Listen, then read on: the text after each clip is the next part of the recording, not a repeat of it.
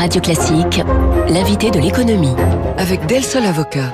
Del Sol Avocat, donnez toutes les chances à votre entreprise. 7h13, 83 jours maintenant que les restaurants sont fermés, 83 jours, sans compter les 79 jours du premier confinement. Faites le calcul, ça fait 162 jours fermés, presque 6 mois, et le compteur hein, continue de tourner. Alors jusqu'à quand? Personne ne le sait à ce jour. Pourtant, la flamme de la grande cuisine française continue de brûler. On en parle ce matin avec le directeur du guide Michelin. Bonjour Gwendal Poulenec. Bonjour. Merci d'être avec nous ce matin. Le Michelin, faut-il encore le présenter? C'est le plus célèbre des guides gastronomiques au monde. Vous avez dévoilé votre palmarès 2021 hier depuis la Tour Eiffel. Vous êtes le seul guide, euh, Gwendal, le seul guide, le Michelin, à avoir maintenu votre sélection cette année malgré le Covid. Pourquoi ce choix? Bah, pour nous, il était important d'honorer ce rendez-vous, vous, pour les chefs, leurs équipes, et puis aussi pour maintenir le, lien avec euh, leurs clients. Les restaurateurs de France sont toujours debout, et ça malgré le contexte, et il est important pour nous euh, comme vous l'avez dit, euh, d'entretenir cette flamme, d'entretenir cette envie aussi des clients de retourner au restaurant, parce que c'est d'eux et c'est de leur gourmandise dont dépendra la reprise. Alors, ce palmarès 2021, quel est-il justement? Pouvez-vous nous en faire la synthèse, Gwendal Poulenec? Alors malgré une année euh, très difficile et les difficultés euh, sont encore probablement devant nous, nous avons une, belle année, ce qui montre la résilience de la grande de la cuisine française, avec beaucoup de petites tables, beaucoup de projets qui ont réussi malgré les difficultés, à éclore, notamment en, province, une grande diversité. Et au final, 54 bah, restaurants euh, nouvellement promus avec une étoile, deux restaurants qui franchissent le cap à deux étoiles, et un restaurant qui brille mmh. avec trois étoiles. Et un Marseillais. À Marseille, Alexandre Mazia, et qui s'ajoute aux 29 restaurants trois étoiles de l'an dernier. Donc nous avons 30 restaurants trois étoiles en France aujourd'hui. Il y aurait toute une émission à faire hein, sur la scène gastronomique marseillaise, mais on ne va pas avoir le temps. Globalement, racontez-nous un peu cette année de si particulière aussi pour euh, pour le Michelin. Comment les inspecteurs ont-ils fait pour travailler euh, dans la mesure où je l'ai dit pendant ça fait six mois pratiquement que les restaurants sont fermés. Enfin, six mois cumulés de fermeture pratiquement. Pour la profession, et Michelin n'a pas fait exception, c'était une année noire, mais nous ne voulions pas pour autant faire un millésime blanc, c'est-à-dire sans, sans promotion et, sans mouvement. Et nos inspecteurs ont dû s'adapter à l'image des chefs, alors en prenant un maximum de congés pendant les périodes de confinement mhm. et en bénéficiant aussi du soutien de nos équipes internationales pour faire le même nombre de repas que l'année dernière et réaliser une sélection qui soit sans compromis sur sa qualité. C'est-à-dire que vos inspecteurs qui sont à l'étranger, vous les avez rapatriés en France en disant, je rappelle, hein, c'est le 2 juin que les restaurants rouvrent. Bon, on ne sait pas combien de temps ça va durer. On en profite. Concentrons nos efforts sur peut-être 3, 4 mois maximum. C'est ce qui s'est produit. Hein. On a été ouvert du 2 juin au 29 octobre. Alors, nous avons joué évidemment sur, sur, sur les plannings de, de chaque équipe, mais il faut voir que le guide Michelin aujourd'hui a une présence dans 30 pays du monde. Nous avons 15 nationalités d'inspecteurs qui parlent au total plus de 25 langues. Et de même que les inspecteurs français participent aux sélections à l'étranger, les inspecteurs étrangers chaque année participent à la sélection française. C'est juste une proportion de repas effectués par les étrangers qui est un, un peu supérieure et on a bénéficié de la solidité de notre organisation mmh. pour faire cette sélection. Voilà, ça s'appelle de la flexibilité, c'est indispensable en ce moment. Euh, Gwendal Poulenec, comment euh, va aujourd'hui notre élite culinaire, ces étoilés, 1, 2, 3 étoiles? Euh, Je vous demande ça, alors économiquement, on sait que le, le tableau est assez catastrophique, mais dans leur tête aujourd'hui, est-ce qu'ils se projettent dans l'avenir? Comment voient-ils les choses? Je peux vous dire que cette année, et aujourd'hui encore, au quotidien, ils se battent pour la pérennité de leur maison, mhm. pour maintenir leur talent et garder leurs équipes motivées. Et un des objectifs de ce, de ce lancement, de cette révélation hier, aussi, c'était de donner ce signal. Écoutez, l'année dernière, vous n'avez pas démérité, et certains d'entre vous se sont même surpassés malgré les circonstances. Donc bravo à vous, et je peux vous dire qu'en ce moment, garder les équipes motivées, c'est aussi le cœur de la reprise, et le talent dans la cuisine en France n'a pas disparu avec la crise. Ces chefs n'ont qu'une hâte, c'est d'accueillir leurs clients et de les régaler. Alors justement, parce que vous allez nous raconter comment on décroche une étoile, quels sont les critères, ils sont très nombreux. Il y a évidemment la cuisine, mais pas seulement, la salle, l'accueil, tout ça compte aussi. Euh, comment ça se déroule justement? Ces critères, est-ce que vous pouvez nous, nous en donner quelques-uns? Alors tout d'abord, les repas sont faits par des inspecteurs qui sont euh, des professionnels anonymes, salariés à temps plein de Michelin, qui payent l'intégralité de leurs additions, donc ils se mmh. comportent comme de simples clients. L'étoile, ce n'est que la qualité de l'assiette, c'est-à-dire ce que vous allez manger, c'est l'émotion culinaire au final.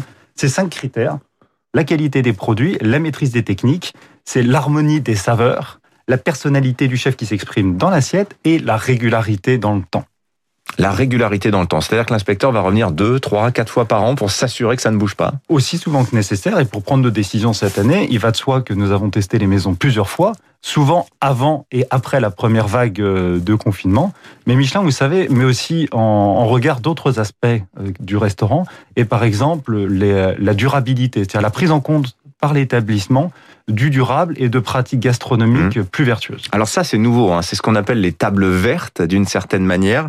Euh, une cinquantaine récompensées l'an dernier. J'ai pas regardé, j'ai pas vu le chiffre hein, pour cette année. 33. 33. Alors, mais alors, qu'est-ce, quels sont les critères d'une gastronomie durable, Gwendal Poulenec? Alors pour nous, ces étoiles vertes euh, sont pas liées à la qualité de la table, mais vraiment aux engagements de chaque établissement, quelle que soit sa catégorie, que ce soit un restaurant étoilé ou un, un restaurant bib gourmand ou simplement recommandé par le guide.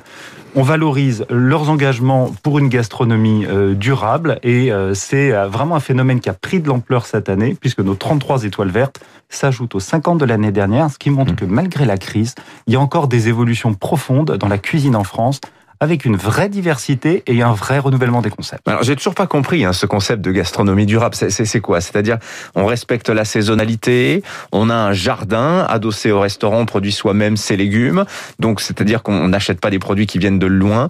Ce sont, comment dire, c'est tout cet environnement, euh, l'impact social et environnemental de la cuisine, de, du restaurant? Voilà, bah, ce sont les engagements concrets pris par un établissement. C'est euh, sur la ces étoiles vertes sont attribuées sur la base des expériences vécues sur le terrain par nos inspecteurs qui font en plus des recherches complémentaires. Et ça va effectivement du, du sourcing des produits pour euh, euh, maintenir un lien de partenariat avec des producteurs de, de proximité, par exemple, jusqu'à euh, la limitation des déchets, la limitation de la consommation énergétique. Donc c'est souvent une empreinte durable à 360 qui est prise en compte dans ces nouvelles démarches. Et je dois dire qu'avec la crise, paradoxalement, les chefs ont eu du temps de réfléchir à tout ça et aussi de passer à l'acte. Et en France, on a vu une vraie accélération de ces tendances qui sont à la fois liées à l'émulation des chefs, mais aussi à une vraie envie et à une vraie demande de la clientèle. Alors Gwendal Poulenec, un phénomène qui ne vous aura pas échappé, qu'on mesure depuis maintenant plus de six mois, c'est l'essor de la livraison de repas. Euh, ces chefs étoilés, est-ce qu'ils prennent ce train-là? Est-ce qu'ils embarquent là-dessus? Ou est-ce que ça reste extrêmement marginal, cantonné à peut-être à des coûts de communication, histoire de dire que l'on existe encore? Alors il y a de, tas de nouveaux concepts euh, qui sont en train d'émerger. Et d'ailleurs, le restaurant 3 étoiles Alexandre Mazia a également un food truck en parallèle de son restaurant 3 étoiles. Mhm.